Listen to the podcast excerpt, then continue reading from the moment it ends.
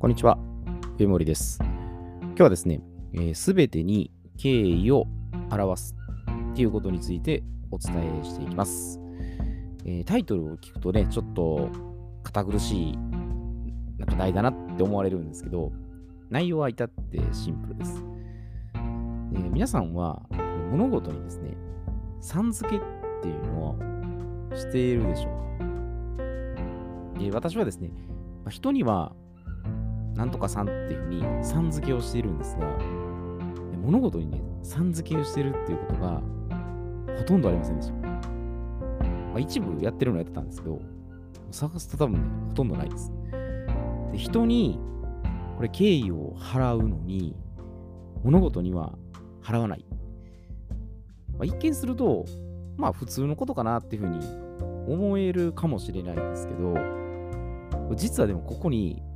まあ、とんでもない、まあ、失態が隠されてるんですね。まあ、日常生活用品ですね。食料品とか、まあ、文房具とかそういったものですね。あったり、まあ、電化製品、まあ、建物の施設とか、まあ、体の臓器、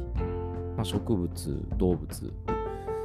あるいは、これスキスキル系ですね。まあ、コミュニケーションとか、コピーライティングとかですね。で、こういったものに、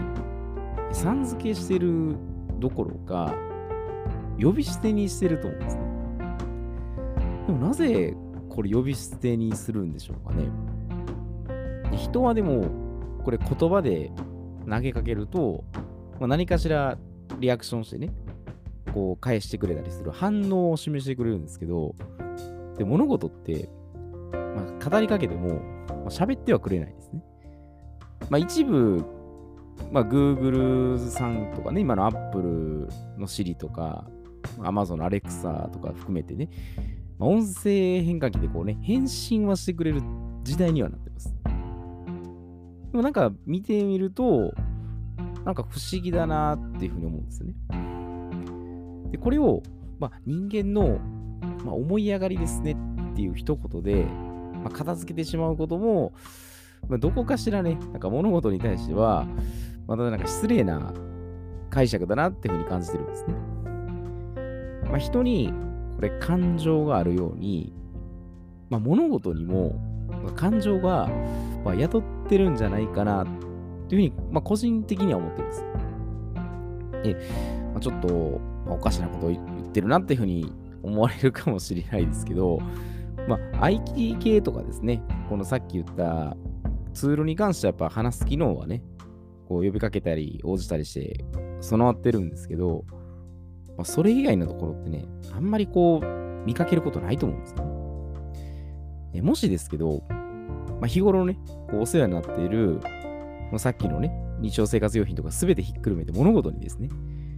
え感謝せずに、もう粗雑にね、こう雑に扱ってしまったら、どうでしょうかね。この物事にですよ、もし言葉を持ってるぞとか、そういうふうに考えたときに、どういう心境になるかなと思うんですよね。もし感情をね、抱いて抱いてるとしたら、まあ暴言吐かれたなとかね、ちょっと悲しいなとかね、まあ、あるいはもう腹立つなとかね、まあ、そう思ってるかもしれないです。で言った方は、でおそらく、もしそう感じてたら、まあ、おそらく申し訳ないなとかね、ひどいこと言ってしまったなとかね、まあ罪悪感っていうのは、まあ少なからず出ると思うんですね。で、私はこの問題提起をしているのは、まあ、宗教的な意味で別に投げかけているわけではないんですね。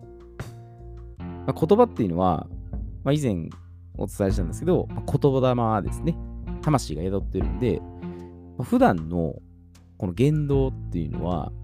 全て現れるんですね。だ口先だけで感謝してますよとか、こう、上っ面で仮にね、発信しても、心の中がそう思ってないっていうのであれば、やっぱ嘘をついてるんですね。まあ、いわゆる、まあ、誠実性がないってことですね。でそうすると、まあ、信頼性がやっぱり失われていくんですね。でそれを、まあ、回避しようと思えば、まあ、日常生活のこの、まあ、食料品とかね、まあ、体の臓器とか、まあ、あるいはさっきの習得するスキルとかですね。で、これらに、さん付けしてみて、敬意を表してみたらどうかなと思うんですね。で、例えばですけど、まあ、これ、パソコンですね。パソコンに、おいパソコンっていうのと、パソコンさんって言ってね、まあ、いつも情報発信手伝ってくれて、本当にありがとうございますとね。まあ、あるいは、あの、体の臓器で言えば、私はお酒今飲んでないですけど、まあ、肝臓さんとしてね、肝臓さんってね、お酒をたくさん飲んでるのに、毒素を分解してくれて、ありがとうございますとか。まあ、スキルで言えば、まあ、コピーライティングさんですね。コピーライティングさんってね、最高のライティングを提示してね、客さんに喜んでもらえるのは、もうあなたのおかげですよ。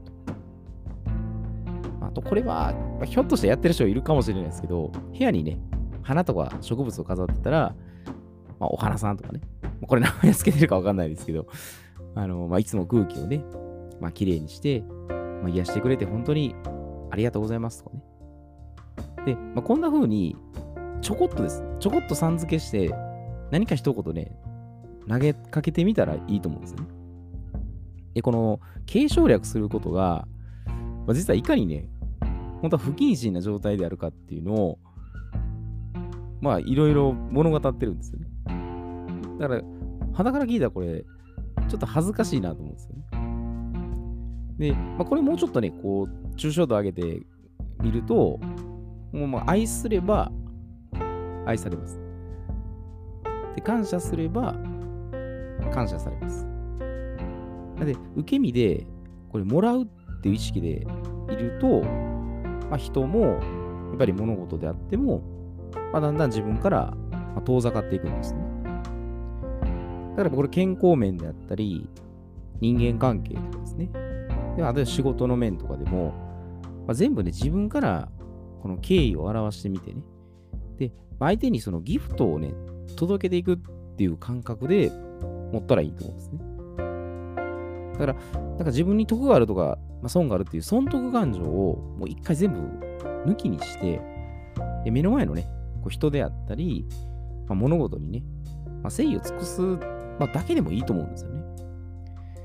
で、まあ、どうしても、もうどうしてもね、もうそれでも抵抗感があるようでしたら、まあ、ちょっと自分のね、まあ、最初は最初はもうリターン、これあるなっていう物事に絞って、まあ、さん付けすることからね、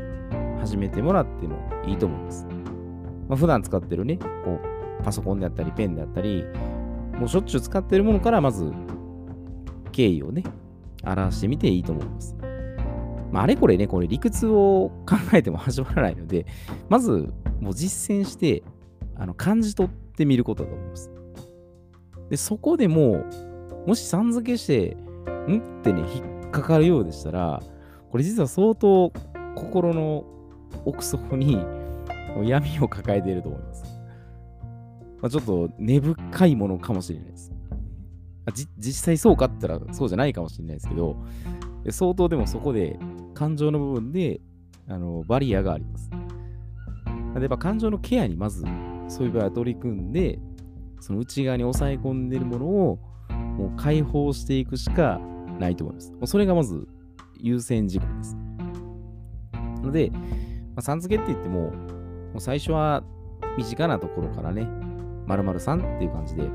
多分普段からあのそういう気持ちをまず込めるだけでも、もう、まあ、捉え方とかね、まあ、受け取り方っていうのも変わると思います。まあ、自分のね、友達とか、パートナーにね、まあ、さん付けするって、まあ、変かもしれないですけど、でもそれはやっぱり敬意をね、示すか示さないかの結構違いが出てくるので、まあ、一回でも試してみてもらってもいいじゃないですかね。なんか最初は変かもしれないですけど、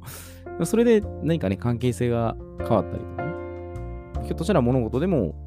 あの、いい力をね、あの受け取る可能性もありますので、まずは、えー、簡単なところからさん付けするっていうところをね、えー、やってみてもらっていいと思います。えー、では、今日はこれで失礼いたします。